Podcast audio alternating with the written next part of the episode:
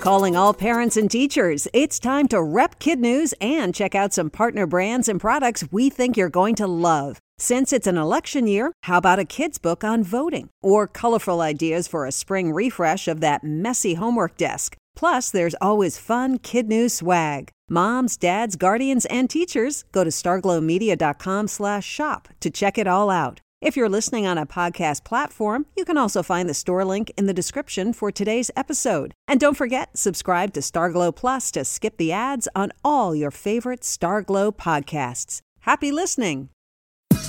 Good morning and welcome to Kid News. I'm Tori. Today is Wednesday, April twenty-seventh, twenty twenty-two. And we begin with a thirteen-year-old boy getting ready to graduate from the University of Minnesota with a bachelor's degree in physics. Whiz kid Elliot Tanner will walk with the class of twenty twenty-two next month and start on his P H D in the fall. And in a fascinating, bazinga-worthy intersection of art and life, Elliot is actually pretty tight with a thirteen-year-old actor who plays Young Sheldon on T V. The real-life genius visited the on-screen physicist during a taping, and the two became fast friends and now text regularly about their lives, video games, and flatulence. There's clearly a mutual admiration, with teen actor Ian Armitage saying that Elliot is the type of person you know in ten years, you'll either be working for him or reading about all the amazing things he's done in the news.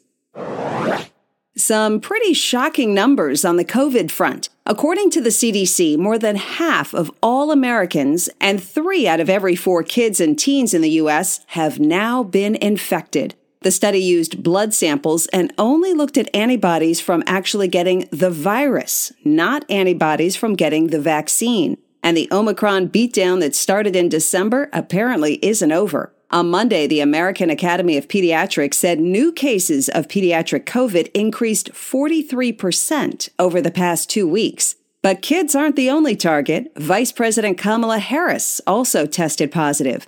She reportedly doesn't have any symptoms and has not been around President Biden lately because of their separate travel schedules.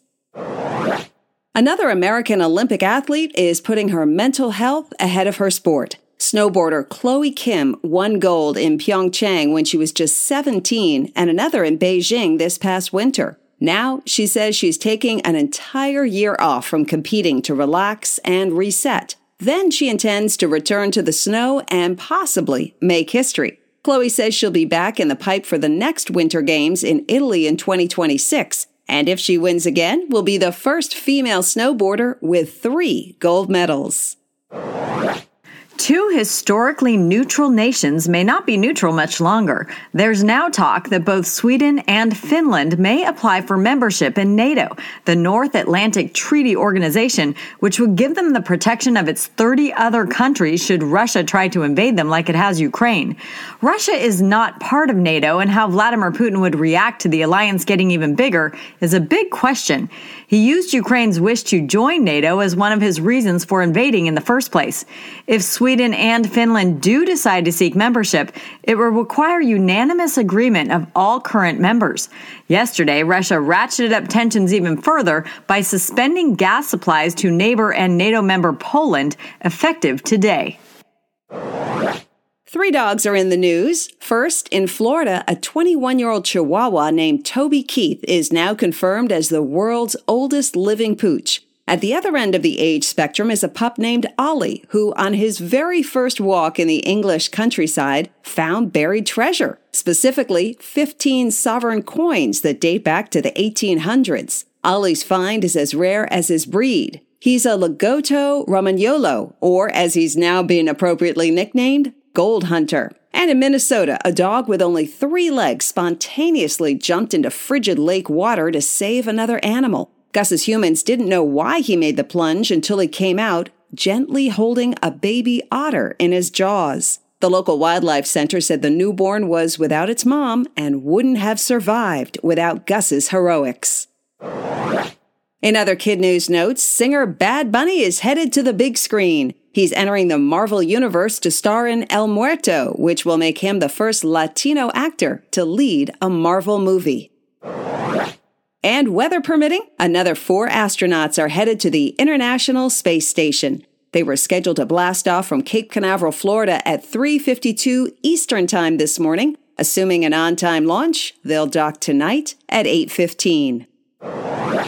That's it for Kid News. Now, today's Kid News quiz. How old is the Minnesota boy graduating college with a degree in physics?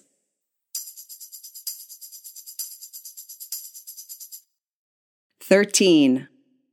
According to the C D C, how many kids and teens have been infected with COVID?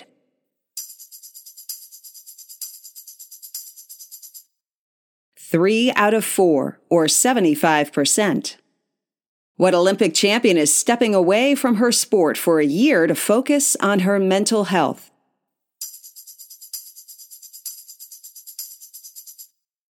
Snowboarder Chloe Kim.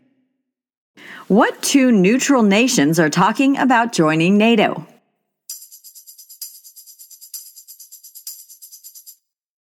Sweden and Finland. In today's Kid News Kicker, the final score, Swan one, Surfer zero. The unlikely matchup took place on Lake Austin in Texas. Video shows Sean Conway wakeboarding behind his friend's boat when the big bird became territorial, flies in like a missile from behind, lands on the board, and starts pecking at Sean's feet. Within seconds, Sean is in the drink and taking his loss like a champ. The Swan won, and I'm okay with it, he told reporters. I think it's a positive that Mother Nature gives us a healthy poke to remind us we need to preserve this planet. Before we go, it's time to give a big Kid News shout-out to our terrific teachers, starting with Missus Witch at L B Williams in Mitchell, South Dakota, to Ohio for Missus Loudon at Walls Elementary in Kent, and Missus Zook at Mount Eaton Elementary in Mount Eaton. Lauren Weisgerber at Baldwin in Rochester, Michigan, and Miss Davidson at Portland Estates in Dartmouth, Nova Scotia. Thanks for listening. To those who've already donated, our appreciation. For those who might want to, please visit our website at kid news dot org. Have a great day, and we'll see you back here for more Kid News tomorrow morning.